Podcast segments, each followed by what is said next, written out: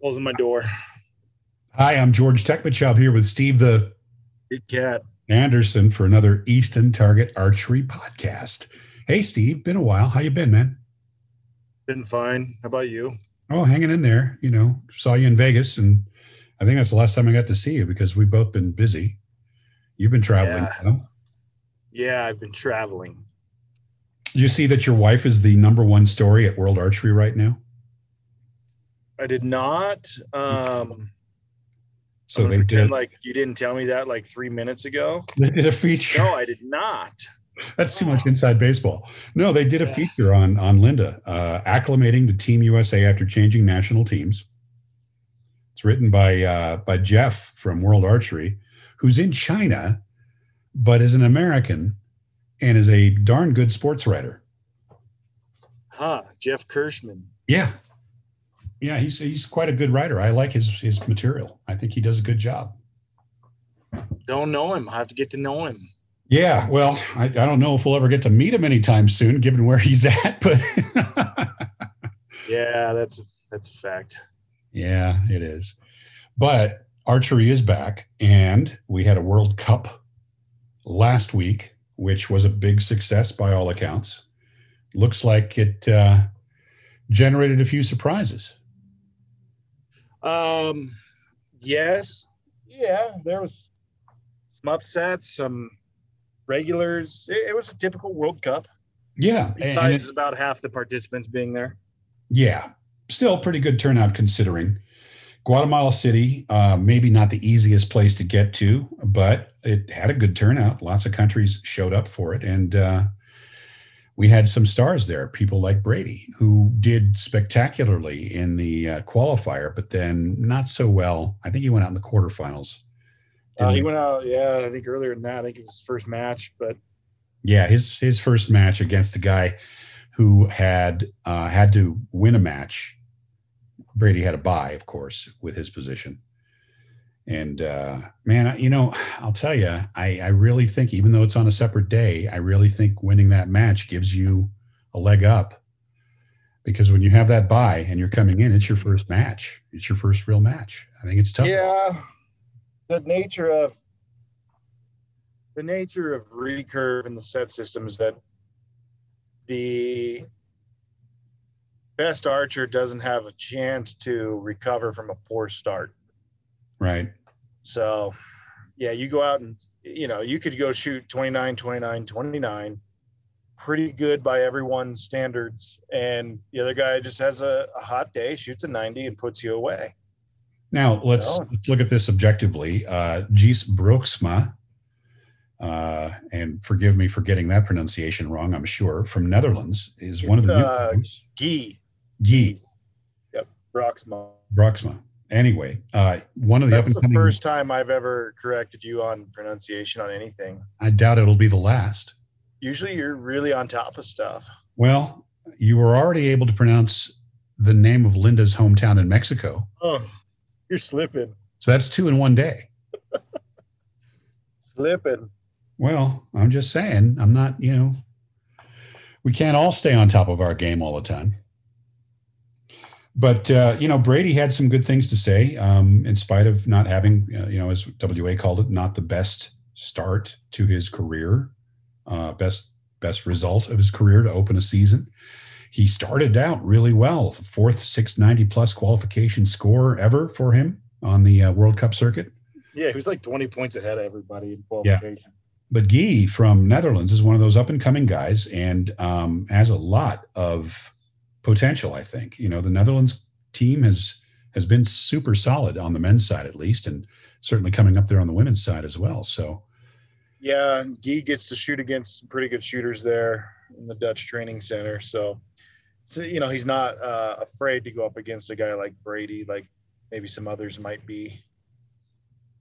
yeah, you know, and and you know it's not Brady's last shot at making it to the finals of the World Cup. He's got other chances. Lausanne next week is the next World Cup stage. Paris, the uh, the big one from the standpoint of the final qualifying tournament for the Olympic Games, uh, and then he's also got an opportunity on um, ranking points.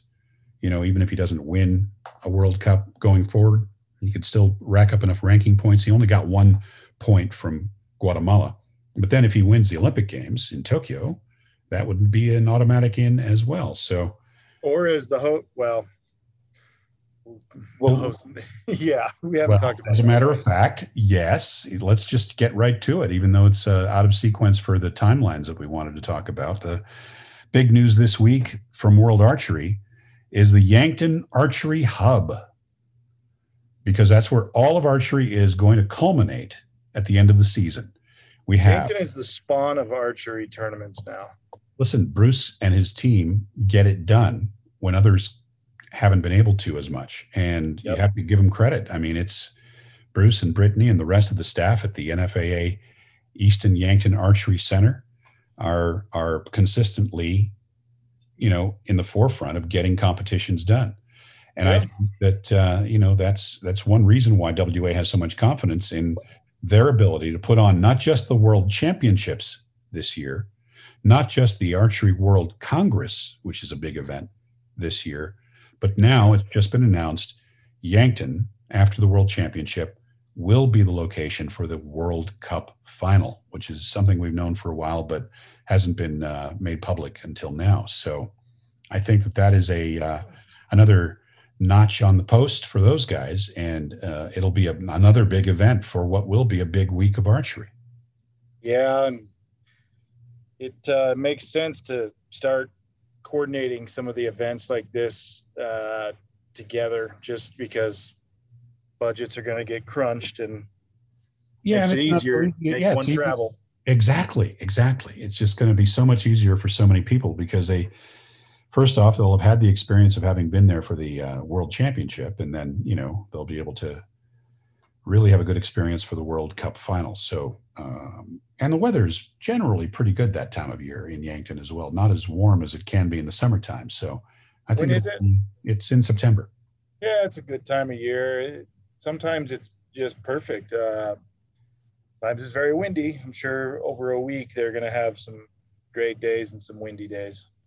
Yeah, but we've had a few windy World Cups, you know, in the past. Of course, uh, you know, Turkey is famous for its breezy World Cups, and of course, uh, you know, we had a World Championship a few years back in uh, in Copenhagen that was quite windy, and so Yeah. know, it's become part of the game. It's why people shoot X10 arrows and small diameter stabilizers. Yeah, doesn't matter where you are. Generally, the wind is blowing. Yep. And if you think of it as your friend, it can actually be a good ally. If you if you try to fight it, it can be tough. So, hey, you just got back from uh, Reading, and that's a big tournament for uh, international people as well as Americans. And we had a good international turnout for Reading. How'd it go? Went well for some people. Yeah, it certainly went well for Chris Perkins of Canada, who uh, shot off against Domagoj Buden, the defending champion from last year. Mhm. And at the end of the deal, uh, how'd it go? So yeah, Chris won. Dom Buden was second, and then rounding out an international podium was Stephan Hansen third, all shooting X10s or X10 Pro Tours. Uh, pretty cool, you know, to to see see that. Um, There's definitely. I'm trying to think back on the history of Reading. I think I know Chris has won it once before, and I think he's the only international winner. Yeah, Uh, that, that's Could a be first. wrong on that, but I don't think I am. Well, Domagoj, of course, you know the previous. Oh yeah, him and Dom. Yeah, Dom. Uh, two years ago when we last had Reading was the winner as well. So yeah, no American has won Reading in the last two years, and um, I suppose that that's just a reflection of the fact that it's become really popular on the international circuit, and you're getting good turnout for it from other countries. Yeah, guys are coming across and playing the game. It was certainly different this year with only about half the uh, participants due to a limited registration, but But all um, guys were still there. yeah, well, not all actually. Jesse wasn't there, if I'm not mistaken. Craig, Jesse, you know, Mike has been competitive there in the last few years. So there, there are a few guys missing, but um, by and large, the the pro class was pretty close to what it normally is. You know, I think the last couple of years, Sergio has shot it. Um, And he's not traveling right French now. friends Sebastian and PJ have shot it. So What was your impression, Steve, of the um, preparedness of the shooters from the standpoint of getting back into competition. Now, some of these guys have already been at other events, but some this was their first big event of the year. Was everybody real eager to get back into it? Do you think? Yeah, most everyone's ready to rock and, and shooting good again. If you looked at first two days of scores, they were as good as they've ever been. And then we got hit with pretty pretty tough wind on the last day, which really brought the overall scores down. Um, otherwise, I, you know, I wouldn't have I wouldn't have been surprised if we had another winner at one down, two down, uh, you know, or a log jam at three down, which you know, yeah. If you, if you know Reading, that that would make sense. But um, so pretty pretty tough that last day to to score well for anybody, especially guys who are in the wrong part of the course. In the case of uh, yourself, we talked about this a, a while back. Getting ready for a completely different style of event is something you have to turn around pretty quickly in this current cycle because uh, you know it's like okay we had a few drips and drabs over the past few months of events now it's a fire hose and your next event is in florida this weekend. Any changes? What are you doing equipment wise to get ready to change from Reading which is a field shoot with you know beyond target distances to the 50 meter round that you're going to shoot in florida? Um, i'm not doing anything different. So shoot the same bow same arrows. I will uh, go from a dot with a fiber through it to just a straight black dot, but that's it. Uh, nothing else otherwise. Yeah, same arrows, same stabilizer, same bow, everything. Yep. Um, in the case of the wind, did you see any release aid stuff going on that might have uh, favored the people who tend to give a command release or a punch? I uh, didn't see any of the punchers. You know, people changing to the punch. I know it's been uh, hotly discussed. People are very excited about punching and things of that nature. But no, well, I didn't really see. Come in vogue after after Kyle. yeah, definitely uh, punches really hard. Yeah. The old fish hook. Yeah. The old bass on the line. Big puncher. Is it your impression? Um, I mean, we first saw Dietmar back in 2007 uh, in really heavy wind succeed with that method. Is there a place for it? Sure. I mean, someone can get good at it and not let the anticipation problems creep in on them, which so far no one has proven that they can avoid getting a massive case of target panic eventually. Long term. Um, yeah. I mean, I watched one person go from being very prominent in the world stage, winning a lot of tournaments, to uh, having serious mental health issues due to a punching issue. So it's not it's not something I would ever recommend or teach. You know, yeah, we actually do that. we ahead. actually know a couple of shooters who've retired from the sport because of that exact issue. My thought is, if you are putting forth the honest effort to be a good shooter, doing it the way that is taught by the book, right? Shooting a well executed shot, either thumb trigger with a pulled through surprise release or a, a hinge release shot properly.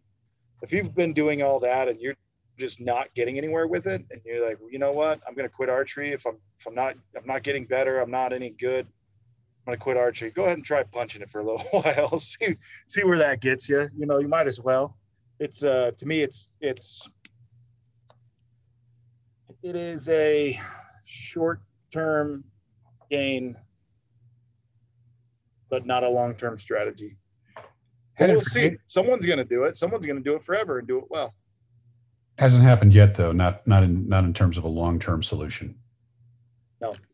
But there may be somebody wired differently. It may happen. Well, you got a guy like like Kyle could pick up a hinge and shoot it today and be fine. He'd shoot pretty good. So you know, if you can do that, then that's one thing. Kyle was pretty good at archery before he decided to start punching. He'd made the Vegas shoot off a couple times, um, amongst other things. So, you know, he's different than most.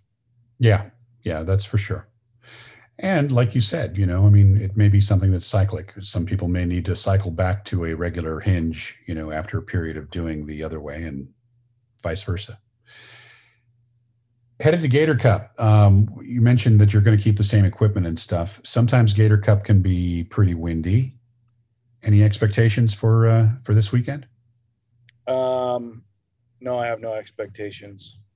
I just want to get it over with. We've been on the road for five weeks straight now. I just want to shoot and be home for a little while so I can, you know, pull weeds and stuff.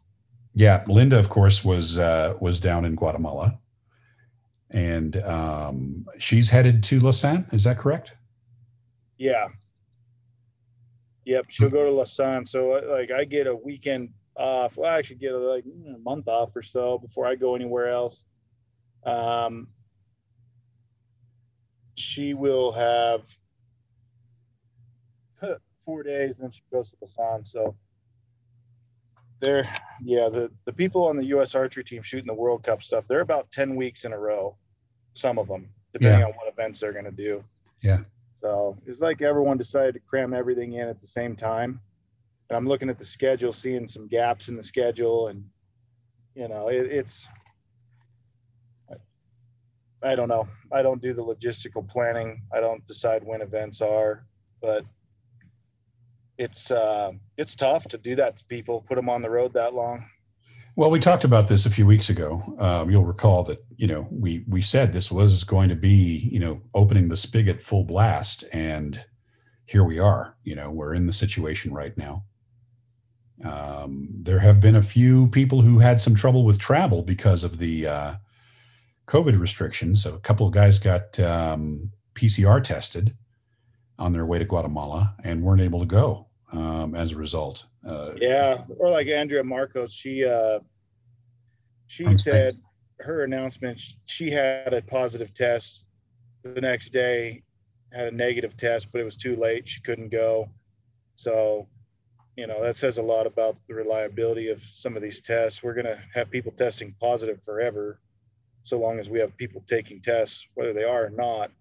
Um, but that kind of thing you got to plan for, right? You got to plan for what you're going to see now is archers who, if they have to have a test to go somewhere, they're going to get three of them. You know, they're going to go to one place and get one, go to another place, get another, go to another place and get another. Yeah, that and, might be the best choice. I mean, it's, I'm just going to say we've been having archery tournaments here in the U.S. for three months now, and I haven't heard of a single person getting sick from it. So, so Steve, you know we don't we don't talk about Easton stuff very much on the podcast, but we've gotten a lot of questions from people about the stabilizer line that Easton sells, and so I thought maybe this would be a good time to switch topics and talk about that a little bit. You know, um, if you look at a little bit of history, Easton has been at the forefront of stabilizers for 50, actually 60 years. Uh, Earl Hoyt had actually patented the target stabilizer back in the day, and Easton was actually his supplier for the uh, for the materials. And then Easton started its own stabilizer line in the late 1960s. Um, through the 1980s, Easton aluminum stabilizers were pretty much the world standard. And then the one that had it was like tapered and looked like it had an egg on the end. Yeah, very much so. It was the Easton X7 world class stabilizer, and it was a tapered, quite frankly, it was a golf shaft that was repurposed, but it was uh, it was really a you know for the for the time um, it was what just about everybody used. We introduced a line of AC stabilizers in 1987, and that was also tapered stabilizer. Um, that was originally designed to be a cross country high performance Olympic ski pole. And it was re, slightly redesigned and turned into the original tapered Easton AC stabilizer. And then the parallel Easton stabilizers came out in 88. The um, full line of stabilizers in different stiffnesses, high modulus and medium intermediate modulus materials. So you had the high resonance stabilizer and the ultra high resonance stabilizer. And uh, that was pretty much the case all the way through the 90s. And then finally, uh, new stabilizers were developed by Easton starting in the uh, 19 uh, in the early aughts, as it were. Um, the AC X10 stabilizer was one of the early models that was uh, that was built. Um, that large diameter X10 stabilizer, which gave way to a redesigned X10 stabilizer about 10 years later. Um, today, Easton has a full line of stabilizers. They're pretty popular out there. But there's been some questions that kind of show us that maybe people don't understand the full stabilizer line or where each product kind of fits in the product line. So I thought this would be a good opportunity. There say there seem to be a lot of new new archers coming in this yeah. year as well. So yeah, yeah. So this year you introduced a new a new product, the Z Comp, uh, which is a kind of a medium flex stabilizer Comes in two lengths for the long rods and two lengths for the side rods, so it's simple. Um, I've always thought the Z Comp was something suited to people who wanted a little more feedback from their system or were shooting either lighter weight bows or lighter weight stacks. What do you think? Um, both of those, as well as being very, very attractively priced. For sure. And you know cosmetically it fits in with uh, just about everything. Yeah it uh, it's a good looking very good looking stabilizer. There was you know we've done countless stabilizers throughout the years and uh, sometimes we get a little wild on the graphics or the paint scheme and all that and, and the ones that most people seem to prefer are the ones that have a nice professional looking black finish, kind of the standard of, of the stabilizer bar. So it, it has a, a very nice finish, basically the same paint and finish process as we'd have on our extremely high-end Halcyon or Contour stabilizers and looks good, performs really well for the price. Yeah, like you said, if you're not shooting a ton of weight, it's a great bar for you. Um, you know, I think the only one there's advantages to going up to the the better bars, obviously, but you you certainly you aren't necessarily going to see those advantages from a stiffness standpoint if you're not shooting a lot of weight. It would just be more of the diameter of the the high end bars. They're just smaller diameter, which helps. Um, but for someone who is, say, getting a kid started or they're an intermediate beginner level archer, um, Z Comp's pretty tough to beat at the price point that it's going to be at. Now, for more competitive shooters, um, something like a Z Flex is available, and the Z Flex has a great track record, uh, especially with compound shooters. Yeah, uh, Z Flex is the stiffest stabilizer in the lineup.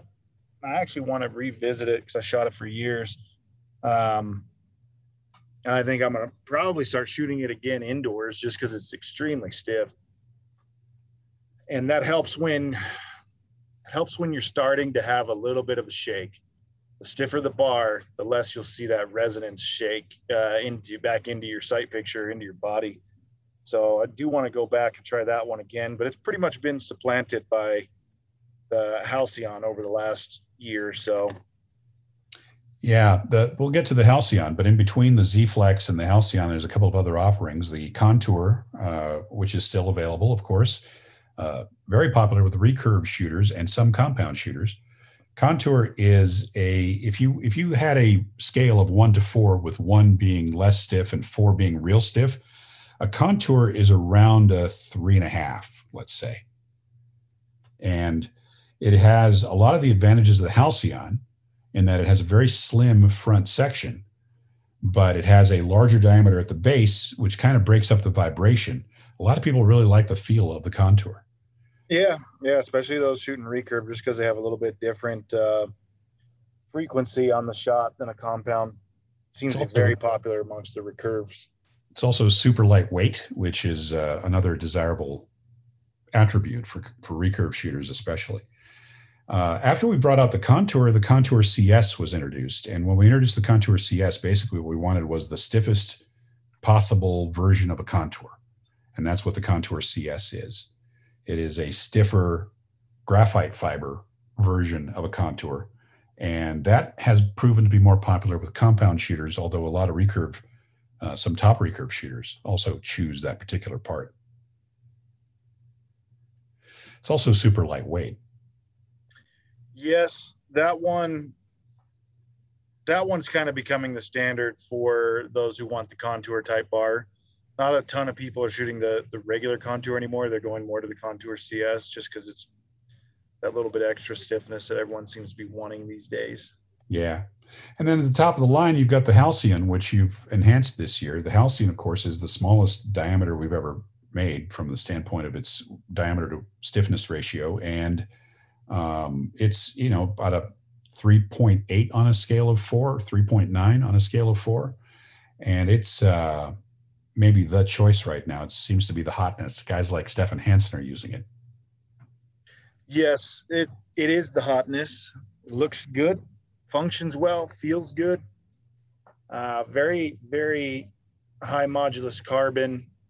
And let me just, I'm trying to pull up some, some specs here on that just so I can speak to it exactly. But if you look at, say, a 30 inch uh, Halcyon versus a 30 inch Contour CS, Contour CS weighs in at 4.3 ounces, 122 grams, and the Halcyon weighs in at 4.7 ounces, 133 grams. So a little bit more. They're they're virtually the same diameter on the distal end, but the Halcyon maintains that diameter di- diameter all the way to the the bow, obviously. Yeah, 14.7 millimeters, and that puts it right there in the wind cheating column. Yeah, and I asked them. I said, just let's throw another wrap or so on that thing and and get it a little bit stiffer. Yes, we will weigh a little bit more. I actually want them to have it weigh about another ounce heavier, but uh, just seemed like that was not needed. But I yeah, I was I was asking for a pretty heavy wrap of carbon on there just to get it really stiff. But we found diminishing returns with that, so uh, pretty happy with how it turned out. The the key to the Halcyon stabilizer, I truly believe, is the actual bushing that on the side that attaches to the bow. It's a long sleeve rather than just a little one or two inch sleeve or internal bushing. It's actually about a five inch um. That really helps with the reaction off the bow as well. Yeah, while maintaining that wind cheating profile, it really works well from that particular standpoint, and uh, also popular with recurve shooters too. Yeah. Uh, again, for the same reasons, uh, has a great feel and, uh, you know, for a stiff stabilizer to have a good feel is a bit of a trick. Uh, you can make a stabilizer really stiff, but it'll give you some feedback that you might not like. The Halcyon kind of has a sweet feel. Yeah, a very stiff stabilizer will, it'll often affect shooters who get, I think it's golfer's elbow, I think is what it is. Um, can be. Yeah, you start to get a little bit of that that feeling in the elbow, a little tenderness. Uh, my wife's one of those who she gets that pretty bad, and um, you know she was shooting a, a bee stinger stabilizer and had it the worst. Switched to Doinkers, and it all got better. Doinkers were much more dampened bar than were the old stiff bee stingers. Um, and then she went to these halcyons, kind of found the nice in between of, of both those, and hasn't caused her elbows any issue, and all is good. Yeah, and and I think that's the real the real technical aspect of this is not to just look at the actual specific stiffness, but the resonance frequencies matter as well. And um, what Easton has done is basically designed in a set of parameters that provide for damping some of those harmful vibrations and damping some of that stuff that can also rattle parts loose on your bow. Um, so it's there's more to it than just more stiff and less stiff. There's an engineered stiffness to these things that really changes the vibration feedback you get from the bow without robbing you of the sense of was that a good shot versus one that maybe wasn't so good you want that feedback still there but you don't want the you don't want to throw a lot of rubber dampers on your stabilizer because sometimes those will kind of rob you of that feedback so if you can get by with the minimum amount of damping you're better off and Correct. that's what these provide so uh, you know along with that you've got a whole series of uh, well engineered V bars and side rod adapters and quick detach mounts and uh, weight systems. Everything's integrated. So um, all of these stabilizers can work with any of the Easton weights and most other aftermarket weights, uh, whether they're quarter 20 or 5 16 24, because there's still a, uh, twenty-four to quarter twenty adapter included with all the uh, all the stabilizers, and that that's a big uh, benefit if you don't want to have to buy new weights once you've changed stabilizers.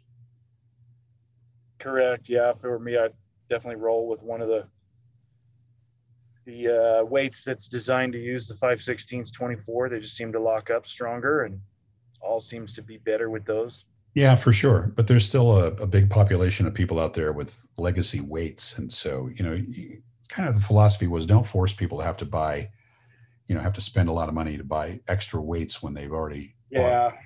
So yeah, especially, you know, I'd say in the in the compound game, probably about six, seven years ago, the stabilizer wars were really at their heaviest, and people were buying.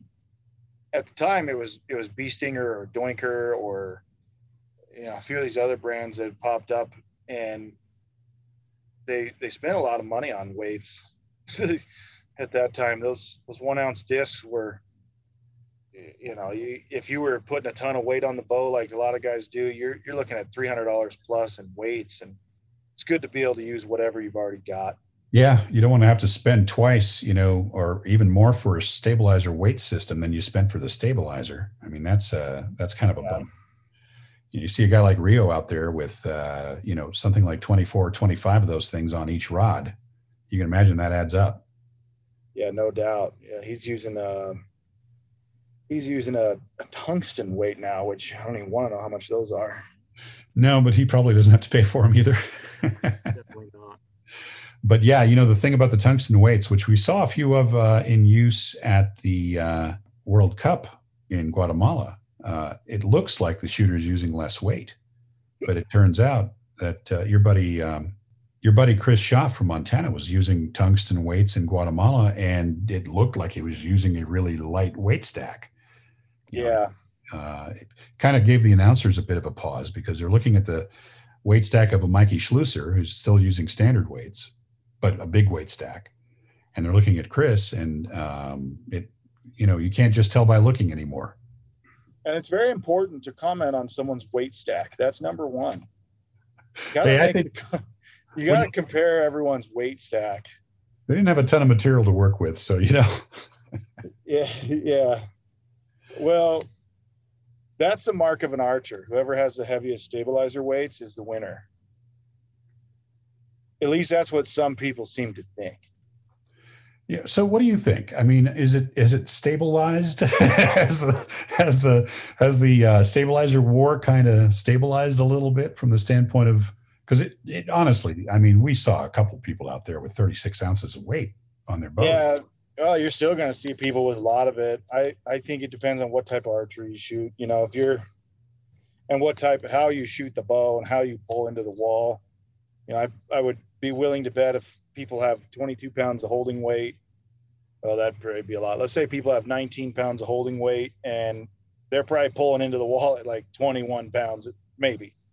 You, know, you get a guy like Mike Schloesser who's got 24 pounds of holding weight, and he's probably pulling into the wall at about 33 pounds. So he can afford to have that really heavy front stabilizer because he's offsetting it with rear tension.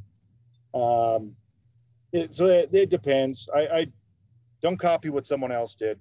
You know, I've seen so many people go. They they like to like Stephan shows me all the time. People message him and ask him how many stabilizer weights he has on, and he makes up. He'll say like 82 or 67 or just make up a number.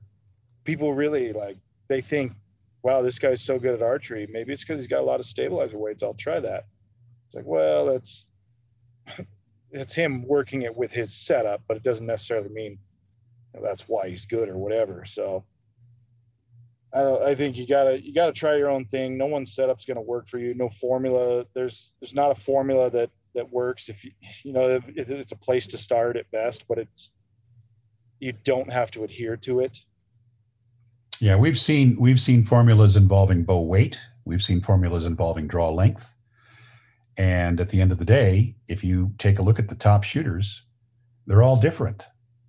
If the formula were gospel you would see some unanimity among those top shooters but you're not. No it's it's usually nowhere near the formula that we were introduced to 10 years ago. And I think that that is a real underscore to the point you made. And that is everybody's different. You need to experiment to find what works best for you.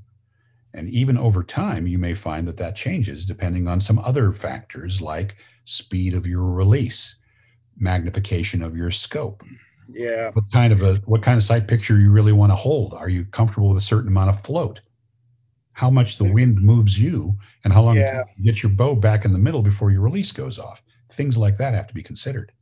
Well, and there's other things to know before you go making adjustments. You need to know what is causing something to look the way it does through your sight picture. Is it draw length short, draw length long, too much front stabilizer weight, not enough front stabilizer weight? Is the bow wanting to react a certain way because you've got too much weight on the back bar or not enough weight on the back bar? You know, you have to first thing first is make sure your draw length is is good. And from there start adjusting stabilizer weights. How do you know if your draw length's good? that can be tough to uh, that can be tough to pinpoint, but it's not the same for everybody. What I always find is if my aim is very jittery, my draw length is probably short. If my aim is very uh, big and slow, my draw length is probably long. If I have tendency to want to fall out the bottom, my draw length is probably long. And there's a difference between falling out the bottom and holding low because you have massive anticipation issue. Um, so knowing where to get those things first by getting draw length correct and then working your stabilizers, that's the key. But it's I can teach the concepts, but it doesn't apply the same to everybody. Right.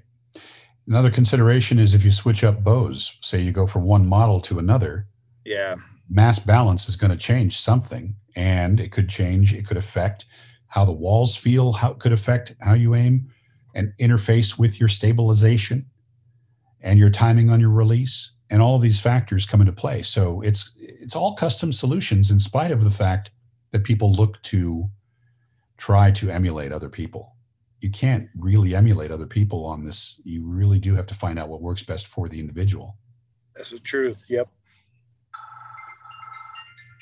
Whoa, guess who's calling it's Jay Barrs gay bars. Jay Barrs. Uh, I'm in the middle of recording a podcast with Steve Anderson as we speak, so I'm going to call you back in a minute. Hold on, though. Hold on. Hold Is on. this our No, I'm first putting you on, man. No, here he is. This is our first podcast caller. Yeah, it's our first podcast caller. It's Jay Barrs. Hi, long time listener, first time caller. How are things going there? Good. You're getting on an airplane, right?